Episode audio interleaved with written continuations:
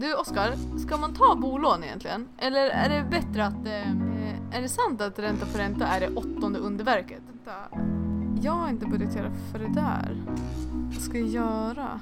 Oscar? Du får hjälpa mig nu. Det är papper överallt. Hallå! Åh!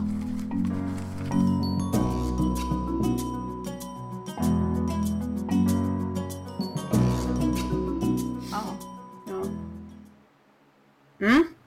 Berättelse nummer 3. Ska vi kika på den? Ja. Då har vi Lindas berättelse. Den heter En utmaning att hitta det billigaste. Efter 4 års ströpluggande insåg Linda att hon ville bli psykolog. 5 års studier, men på grund av de tidigare studierna hade hon bara möjlighet att få studiemedel för 2,5 av de åren. Alternativt halva studiemedlet alla 5 åren. Linda valde det senare.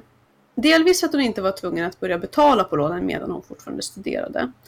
Första åren gick relativt bra. Skolan var visserligen krävande, men det var ändå möjligt att jobba extra på sidan om. Den sista perioden blev det dock ohållbart, vilket innebar att Linda var tvungen att klara sig utan att jobba extra. Pengarna räckte till hyra, försäkring och telefon plus ungefär 1 000-lapp till övriga utgifter, mat, kläder, nöjen och böcker. Hon tror att det var en fördel att hon visste att arbetsmarknaden för psykologer är bra, vilket innebär att hon lätt skulle kunna få jobb efter examen. Men hon kände ändå av pressen. Jag reagerade inte så mycket då, berättar Linda. Men jag mådde förstås inte heller helt bra över situationen. Hennes sätt att hantera situationen var framförallt att undvika att göra saker. Inte shoppa, inte äta ute, inte använda transport som kostar pengar. Istället drog hon in på allt hon kunde, jämförde priser på mat och hade knytkalas med kompisarna.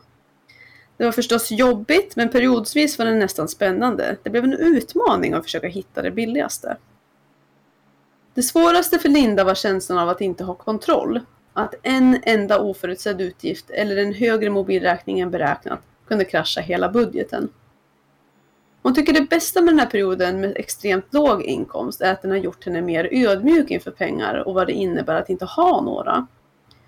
Det ger mig en bättre förståelse för vad en del av mina klienter går igenom, säger hon. Och det här är lite ett annat exempel. Liksom. Precis, och det är ju ett bra exempel tycker jag på en period, för hon har ju valt det själv. Ja. Hon hade ju inte behövt plugga till psykolog. Hon hade kunnat gjort någonting annat. Men det här var viktigt för henne och då valde hon att gå ner i inkomst. För att det var nödvändigt under den här perioden. Tillbaka till det här med prioriteringar och så. Ja. Uppfylla önskningar och allt det där.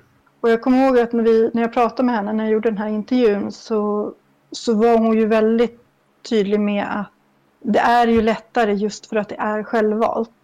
Men samtidigt så tär det ju fruktansvärt mycket. Så att efter perioden var slut så förstod hon hur jobbigt det hade varit.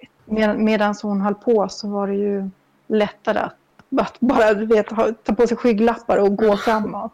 Ja, då var hon så uppe i det hon höll på med förmodligen.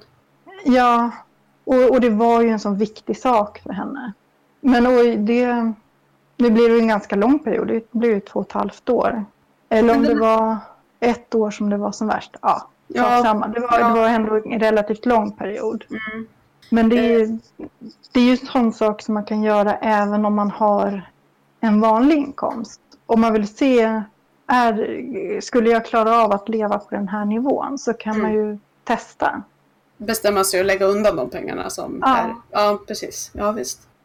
Och då ser man ju också vart går min smärtgräns, plus att man bygger upp en buffert. Samma gång. Ja, visst. Jag tror att det här som hon säger, att det har gjort henne mer ödmjuk i pengar och vad det innebär att inte ha några. Det är ju någonting som så här, egentligen alla skulle behöva. Alltså det behöver man ju inte. När man vet att man har, alltså om det är så att man har det stabilt i övrigt, så behöver man ju aldrig känna en äkta panik eller liksom så.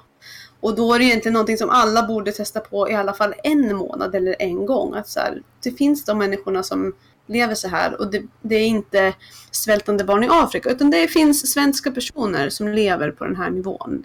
Ta ut och ta in. Och vad det gör. Precis, och just om man testar på det Nu kanske det vore bra för alla att inte kunna välja själv utan att faktiskt vara tvungen att leva så under en kortare period. Mm. Bara för att förstå att det handlar inte om karaktärsdrag, att man har en dålig karaktär och därför har dåliga pengar.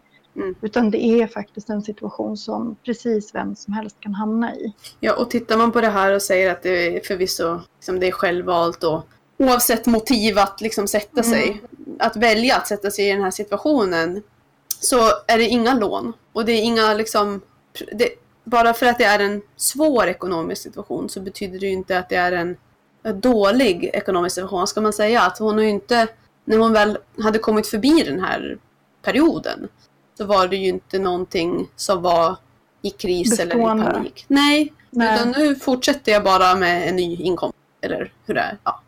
Och kan spara eller så.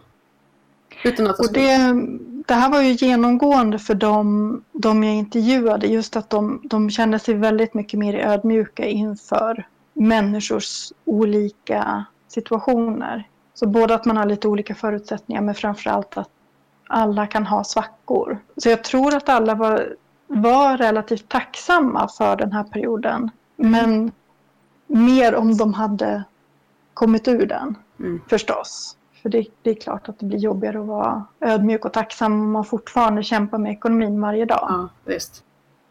Ja, vad spännande det där är. Alltså, jag tänker bara på alla de här som överkonsumerar av oavsett anledning. Hur dåligt de måste må egentligen i grunden. Var det? Mm. Sen finns det en bok, jag tror att jag har med den som boktips i krisboken. En bok som heter Status syndromet. Som handlar om alltså skillnader i hälsa och livslängd beroende på inkomst. Eller inte beroende på inkomst. Hur vår sociala position påverkar hälsan och livslängden. Att det handlar inte om den faktiska inkomsten oftast. I västvärlden i alla fall. Utan det handlar om den relativa inkomsten. Om alla andra har en hyfsad inkomst och man själv knappt klarar sig, så påverkar det hälsan och livslängden. Och samhället som stort, ju större klyftor, ju värre blir det. Alltså mer kriminalitet och mer sjukdom och sådana saker. För att det av någon anledning påverkar. Vad spännande. På djupet. Ja. Så det är liksom ett större problem att ha mycket pengar om man lever i ett område där man har mycket pengar än att ha dåligt med pengar i ett område där alla har dåligt med pengar. Ja. Om man tolkar det så. Ja. För då känner man inte den där pressen helt enkelt som jag pratade lite om. Ja. Mm. Och inte press och förväntningar och allting. Mm. Och just det här att behöva tacka nej tänker jag också, att om man hela tiden sätts inför liksom val som man måste göra som blir negativa på något vis. Vad folk förväntar sig att, men vadå, en mobiltelefon, det måste man ju ha. Och nya kläder måste man ju ha. Varför har du gamla omoderna kläder eller trasiga kläder? Eller? Jag har ett hemskt exempel, så jag behöver inte liksom berätta vem det här är, men som jag har hört i alla fall. Där är en familj som bor i Sverige, i ett område där man har det väldigt bra ekonomiskt. Och den här familjen har själva också det bra ekonomiskt. Och i det här området så är det väldigt vanligt att man åker utomlands på semester. Det är liksom så man gör. Och det är inte de här föräldrarna till de här barnen intresserade av. De har ju uppenbarligen råd. Men de åker till Gotland eller Röland eller utkusten eller vad de nu väljer att göra istället. Och de här barnen, liksom, de är inte många år, de är över liksom förskoleålder, men det är liksom lägre grundskoleålder. Så. Blir alltså mobbade i skolan för att, har inte ni någonsin varit i Grekland? Alltså, det är helt otroligt. Ja. Så att de här föräldrarna har fått liksom, blivit tvungna på något sätt att säga, vi åker väl till Grekland så att barnen kan säga, jo det har vi visst. Liksom. Och så är vi där en vecka och så åker vi hem och har resten av sommaren för oss själva. Jag tror att jag hellre skulle flytta. Ja visst. Men här för det här är ju en sån här viktig sak med föräldrar. Nu just i det här läget kanske de inte hade kunnat gjort något.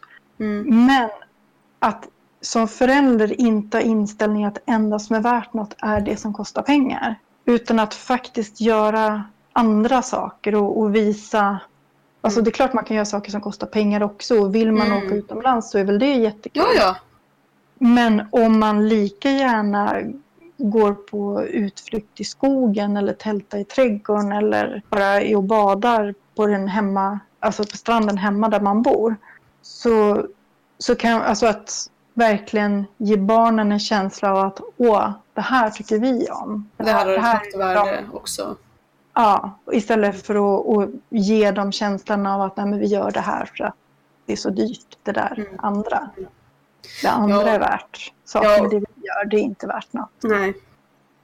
Och det är klart att jag tror att det är lätt att säga att ta med de barnen som säger så och bjud in dem liksom, att man så ska vi åka till den lokala sjön eller vad man nu väljer en aktivitet, att de ska få det här andra perspektivet. Så jag tror också att det är lätt att säga att även om jag håller med dig att men det är inte bättre att liksom flytta därifrån, att man har ju sina anledningar. De här personerna har till exempel designat liksom arkitekturen på det här huset själva, så att det betyder något för dem och allt vad det kan vara liksom, att det var inte svårt åt andra hållet liksom. Nej, jag förstår liksom. Ja. Jag förstår precis hur du tänker. Det är inte ett umgänge eller ett område man kanske ha omkring sig. Så tänker jag. Och det är, alltså för min del, jag är verkligen så här, status, jag tycker det är så otroligt ointressant. Så att jag har svårt att förstå det. Så alltså för mig, om någon skulle ha sagt så till mina barn. Vi bodde ironiskt nog också i ett område där alla andra hade mycket pengar. När de var mindre. Och jag tror att de kan ha påverkats lite av det. Men för mig så var det så intressant så att jag fattade aldrig att det fanns den förväntan. Och då... Jag tror att de kom lindrigare undan just när det gäller det. Tack vare att jag inte drogs med i det. Men det är ju svårt. Som sagt, nej, det är klart man inte kan flytta bara den anledningen. Nej, så är det ju. Nej. Men det är också något som vi har pratat om. För att man ska kunna liksom leva... på det viset man vill, oavsett om det är utifrån en ekonomisk aspekt eller inte, så handlar det ju om att omge sig med människor som tycker likadant eller som kan kompromissa eller som man trivs med på något sätt. För att annars så sitter man ju i en konstant liksom, konflikt, och det är ju där de hamnar om de bor i ett område fullt av sådana här människor. Att det är liksom, det blir hela tiden någon slags friktion där. Ja, alltså både det, men jag tror även att det handlar om att verkligen fundera över vad man själv värderar och prioriterar. Alltså sen är det ju svårt om det som sagt för det är väldigt hård press utifrån. Men jag tror även om man känner ett lugn i sig själv, att man faktiskt gör det som är viktigt för en. Då tror jag att det märks utåt också. Det är svårare att gå på någon som utstrålar nöjdhet över livet. Ja. Och även alltså, är det en situation där man har barn, så tror jag att man har mycket lättare att liksom skydda barnen mot det som är problematiskt om man själv är väldigt tydlig eller självsäker eller liksom, då finns det någon annan de kan luta sig på om det är så, tror jag. Ja, så är det nog. Då har vi en sista berättelse kvar, och den heter Mammas berättelse, och det är alltså inte min mammas berättelse. Min mammas. Ja. Och där henne, hon liksom, du pratade om henne i liksom innan ens förordet, att den här boken är tillägnad din mamma. Och som vi läste upp så stod det ju att ni hade det bra på det viset, att inte för att ni hade mycket pengar, utan för att hon jobbade väldigt mycket. Vad stod det? Ekonomiska trollerier, tror jag. Så det är spännande att få höra hennes berättelse då. Den heter Mitt liv gick upp i rök. I början av 2000-talet brann Annedals herrgård utanför Bispgården ner till grunden. Kerstin hade då lagt ner flera års arbete och en hel del pengar på att restaurera herrgården, där hon drev en konferensverksamhet. Försäkringsbolaget vägrade betala ut några försäkringspengar och Kerstins ekonomi slogs i spillror. Jag drömmer fortfarande mardrömmar om branden, säger Kerstin. Hela mitt liv gick upp i rök. Eftersom herrgården var både hennes hem och arbete, båda försvann i lågorna, blev det några jobbiga år då hon hankade sig fram på tillfälliga arbeten och bodde i andrahandslägenheter. Efter flera års kamp fick Kerstin till sist en bråkdel av de pengar som huset egentligen var försäkrat för och kunde skaffa sig ett eget boende. Jag har själv jobbat på ett försäkringsbolag, berättar Kerstin, så jag vet att jag egentligen hade rätt till en större ersättning, men jag orkade inte kämpa mot dem längre. Åren efter branden tog ut sin rätt även på hälsan, så 2003 blev hon pensionerad. Det kändes jättejobbigt, säger hon. Jag kunde ha jobbat om jag bara fått hjälp. Istället sa de att jag inte var någon att satsa på. Trots ett långt arbetsliv, Kerstin är byggnadsingenjör, har varit lärare och kommunpolitiker, haft egna butiker, konferensanläggning och mycket mer, blev pensionen mycket låg på grund av de besvärliga åren efter branden. Hon har visserligen lång vana av att leva sparsamt, ser jag tillägnan i början av boken. Men det blev ändå svårt att få pengarna att räcka till. Ibland kunde jag inte ens köpa nya strumpbyxor. Det senaste året har det dock vänt. Kerstin fick veta att kommunen behövde stödpersoner och numera träffar hon en familj som behöver hjälp ett par dagar i veckan. Jag har alltid jobbat med människor, ofta när de är i någon form av kris, och det ger en tillfredsställelse att göra något som får andra människor att må bra. Eftersom hennes barn och barnbarn bor i en annan stad så har stödfamiljen blivit som en extra familj för Kerstin. För Kerstins del gläds hon åt att ta aktiv del i barnens liv och kunna stötta föräldrarna. Att jag dessutom får betalt är bara en bonus. Även om det känns underbart att jag nu kan köpa strumpbyxor när jag vill. Det är också en bra berättelse. Har du något att tillägga där? Där måste du ha ganska nära kontakt med den här personen, tänker jag. Ja, det har jag ju. Ja. Det jag tänker på är dels det här att hon var ju inte beredd på att försäkringen skulle strula. Mm. Nu hade hon ju inte räknat med att huset skulle brinna ner heller. Nej, det blir väl många led som är oväntade. Chocken av det, för hon hade verkligen lagt ner så mycket tid och kraft på det här huset. Det tog många år, mycket pengar och mycket hårt arbete att renovera det. För det hade stått tomt i 20 år när hon köpte det. Och sen så var det att hon bytte försäkringsbolag och de fick inte igång autogirot just för huset. Hon hade flera försäkringar hos samma bolag och alla de andra funkade, men den här så strulade de med autogirot. Vilket gjorde att när huset brann så vägrade de betala ut några pengar. Det ska de egentligen göra. Har man anmält, det är precis det de gör reklam för, att det räcker med att slå göra telefonsamtalet till försäkringsbolaget, då är du försäkrad.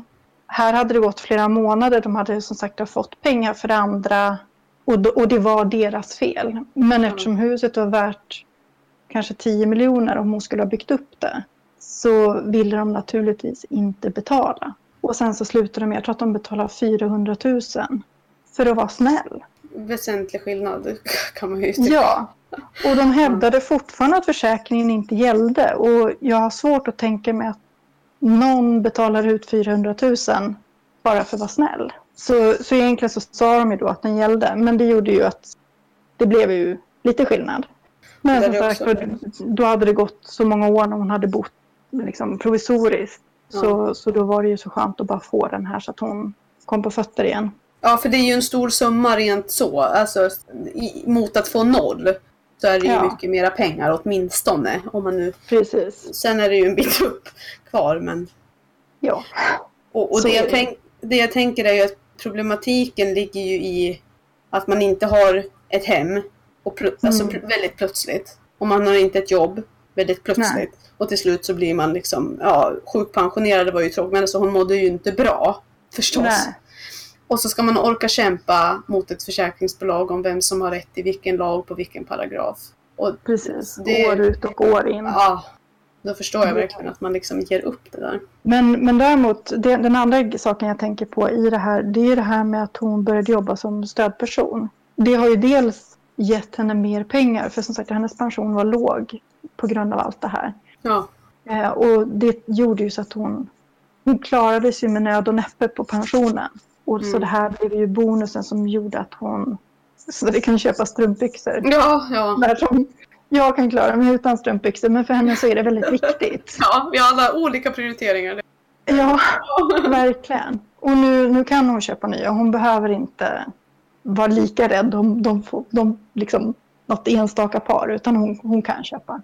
Men dessutom har det ju gett en helt annan livskvalitet. Nu jobbar hon inte med den familjen längre, men jag tror att hon jobbade med dem i 3 år.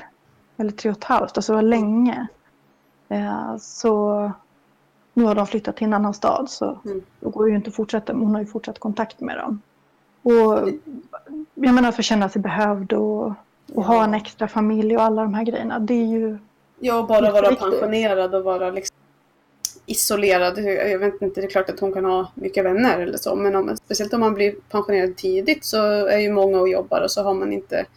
Man kanske blir mycket mer ensam. Så det är ju trevligt att ha en social inkomst, som man kan se det så. Som där man också får ett utbyte liksom där. Och det behöver inte vara på heltid, utan det kan vara någon dag här och där och sådär. Och är det någonting, alltså anledningen varför jag tror att det här är den bästa liksom berättelsen, om man nu vill bli motiverad att läsa boken, är för att den andra, alltså alla andra kan man säga, man har på något sätt försatt sig i den själv. Man kan säga att ja, men om jag skulle bli sjuk så skulle jag orka, eller liksom att man kan liksom ha något argument för att ja, men de här personerna har ändå inte tagit i ordentligt, eller vad det kan vara. Men när ditt hus brinner ner, då har du ingenting liksom som du kan skylla på. Alltså det är verkligen en sån okontrollerbar omständighet som visar på att vem som helst kan verkligen hamna i den här situationen. Ja, för det är lite konstigt just det här att folk faktiskt verkar tro att de är immuna mot sjukdom. Och lite såhär bara, nej men jag har minsann inte en enda sjukdag. Och det säger, nej kanske inte än. Nej, men, som att det inte kan komma sen på något vis. Precis. Och det är ju trevligt om de aldrig blir sjuka. Ja.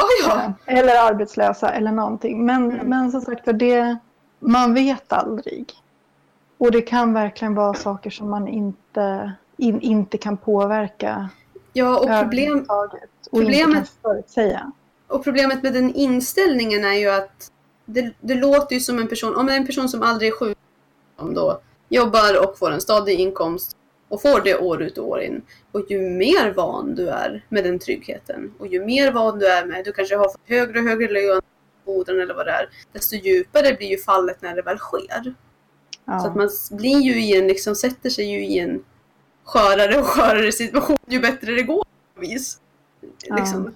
Ja. Så att för det kanske jag kanske ska lägga till det att alltså när jag blev sjukskriven först så jag gick ju direkt från studiemedel till sjukskrivning, så att min SGI var väldigt låg. Men sen så lyckades jag jobba lite mer år för år och kom upp till heltid och jag jobbade som informationschef och hade hög lön. Det var katastrof för min hälsa, för det gjorde att jag sen blev permanent försämrad, för att jag orkade egentligen inte jobba heltid. Men det innebar att jag då fick en mycket bra SGI. Så att sjukpenningen var högsta möjliga. Och det klarade ju mig hyfsat bra på. Ja, det blir ju såklart en skillnad. Ja, det blir ju en skillnad, men det var... Alltså jag kunde inte leva lyxliv, men jag kunde leva ett bra liv. Och jag kunde... Alltså i och med att det inte finns någon behandling så behövs det lite alternativa behandlingar och det behövs lite så här specialmediciner. Ja, det finns saker som gör att jag kan må lite bättre som inte ingår i landstingets utbud. Och då hade jag råd med sådana saker. Jag hade råd att köpa kläder, jag hade råd att köpa bra mat, jag hade råd att ta hand om barnen och så. Och sen började politiska förändringar som då är helt oberoende av politiskt parti. För alla har ändrat inställning. Som gjorde att trots att jag var sjukskriven på samma nivå så halverades min inkomst på bara några år. Och då var det ju inte lika lätt att klara sig.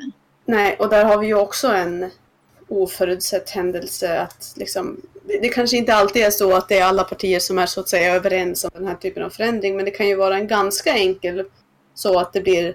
en blå istället för röd regering eller en röd istället för en blå. Och då kan det hända ganska mycket. Eller att alla kommer överens om att ett system ska förändras. Eller pensionen ska se ut på ett annat sätt. Eller vad det kan vara. Så man inte, speciellt om man är ung då, om det gäller pensionen. Så man inte vet hur det ser ut när man väl ska gå i pension. Så det går ju aldrig att liksom vara säker på de politiska bitarna heller. Nej. Så. Alltså det vore ju bra om det vore lite mer stabil så att man faktiskt kan känna ja men okej, det där är bra. Alltså, inte. Nej, inte alla gånger i alla fall. Så jag tror att det är bra faktiskt för alla oavsett vilken situation de har idag att läsa krisboken eller någon liknande bok om det finns någon. Det finns lite romaner och så som berör liknande ämnen. Och faktiskt fundera över hur de kan vara mindre beroende av lön, pension, sjukförsäkring och alla de här. Hur ska de klara sig om någonting händer? Och är det så att man liksom inte är intresserad av att liksom säga nej, jag tänker inte dra ner på mitt klädköp och jag tänker inte börja odla, jag tänker inte sluta köra bil. Att man åtminstone liksom sätter sig in i vad ska jag göra den dagen jag är tvungen att dra ner. Liksom, oavsett. Även om man inte väljer att följa det idag så blir det ju som en slags krisförberedelse då, eller liksom någon förståelse för vad man är förberedd för vad som ska hända så eventuellt. Och jag tänker också, det finns ju många som drömmer om att gå i pension tidigt. Mm. Och då är ju det här också en väg att gå. Att just som sagt att se över situationen och försöka förändra lite grann just för att spara mer pengar och klara sig på mindre. För då kan man ju gå i pension tidigt. Eller en tjej som jag följer på Instagram som hon är ung, hon är 27 och har köpt ett eget hus. Och jag tror att hon har köpt det utan att ta lån. Nu är jag inte helt säker, men hon renoverar i alla fall utan lån. Men jag tror att det är helt utan lån alltihop, att hon har sparat ihop till att köpa. Så hon lever supersnålt. Ja, jo, det kan jag. Men det är också en sån här, precis som hon som pluggade till psykolog, att det är självvalt och hon kan även välja annorlunda. Om hon tycker bara, nu orkar inte jag det här, så kan hon välja annorlunda. Men ändå liksom just att inte vara så låst. Inte göra precis som alla andra och så som man alltid har gjort. Utan fundera lite grann. Kan jag göra på ett annorlunda sätt för att leva det liv jag vill? Det är väl också en problematik i samhället att det är men vadå, alla har ju lån på det här. Om det är hus eller bil kan ju vissa tycka att alla har lån på. Eller, det är klart att jag kan köpa på faktura och betala sen. Att det, så fort det normaliseras så är det ju, det blir ju riktigt farligt.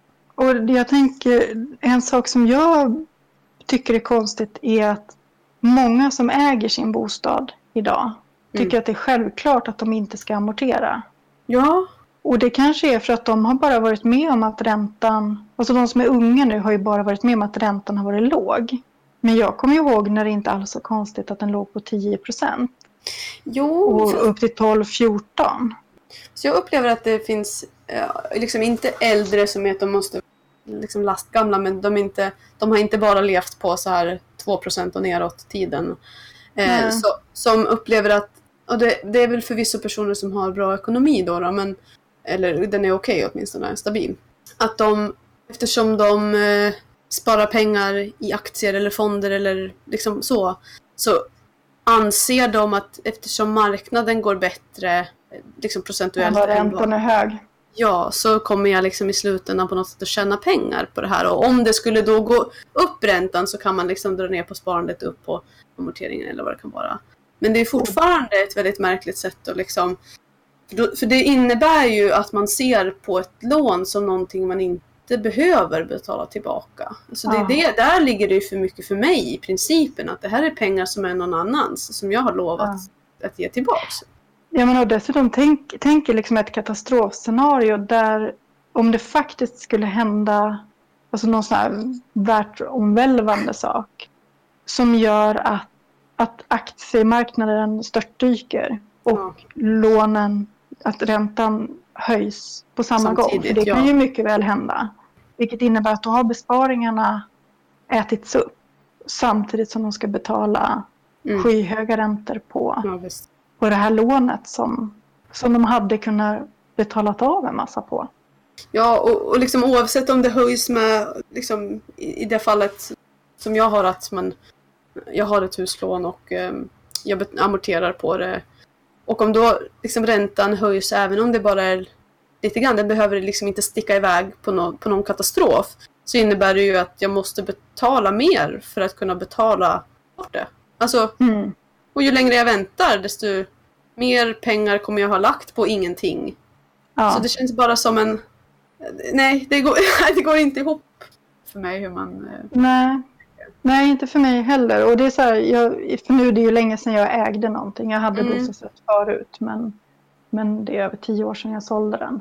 Mm. Och då var det lite grann att jag insåg att... För då gick räntan upp ganska mycket.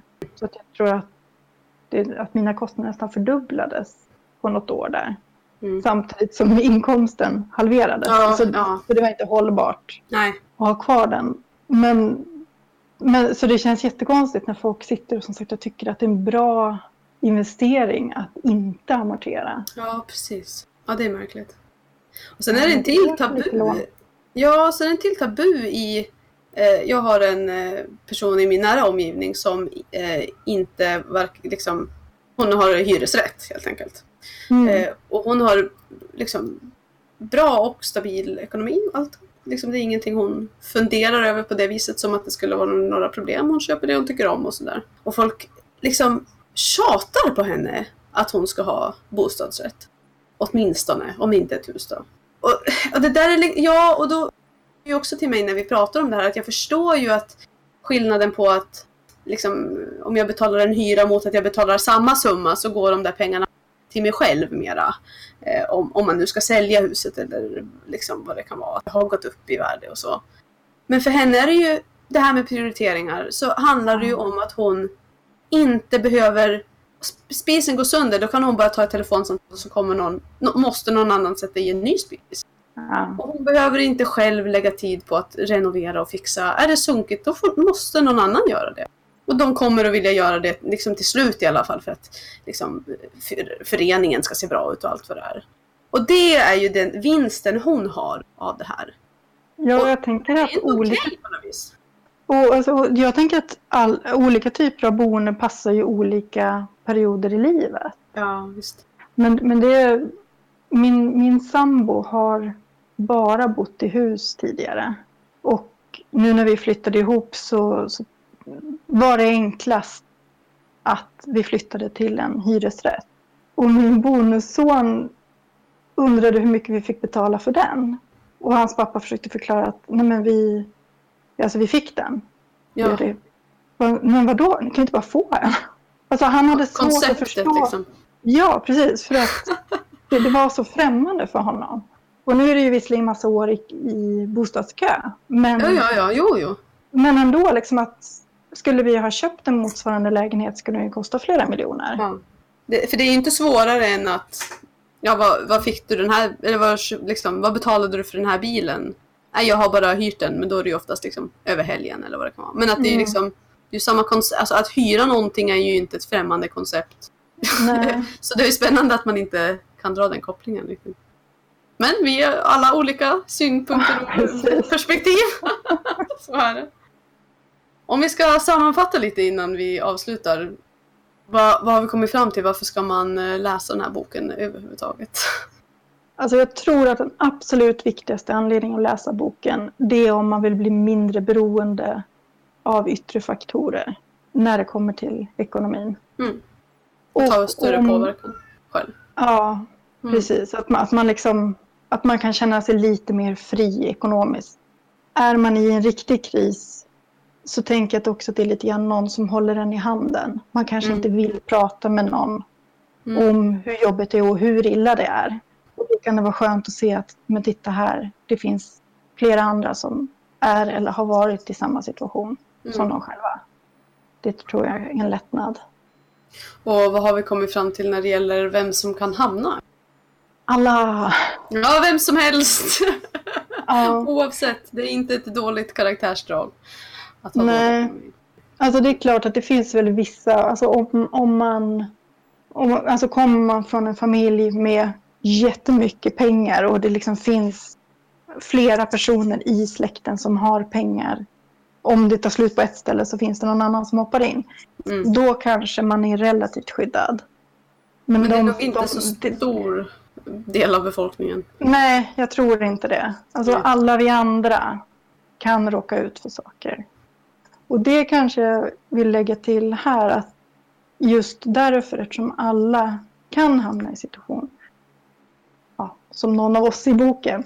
Mm. Så att se över sina skyddsnät, och inte då bara de här offentliga, utan att kolla om man har möjlighet att ha sjukförsäkring, att skriva testamente, att göra de här praktiska sakerna som skyddar en om det skulle hända något. Och sen hoppas på att det aldrig händer. Mm. Och de är ju ofta liksom upplevs som tråkiga, men oftast så går de fort och kräver liksom ett tillfälle och så är det bra. Det är såklart att det är bra att se över sina försäkringar. Liksom. Men att det är inte någon investering i tid du behöver göra en halvtimme varje vecka, utan sätt dig ner och gör det bara. Liksom. Och sen så kan man gå vidare med livet ett litet tag i alla fall, utan att behöva lägga fruktansvärt tid. Och det är rätt skönt när man väl har gjort det och när man liksom känner att, alltså det är ungefär som att man har städat hemma. Ja, precis. Att det känns liksom bra i kroppen. Ja, verkligen. Ja. Nu har man det fixat. Och så tänker man alltid, varför gjorde jag det inte lite tidigare? Ja.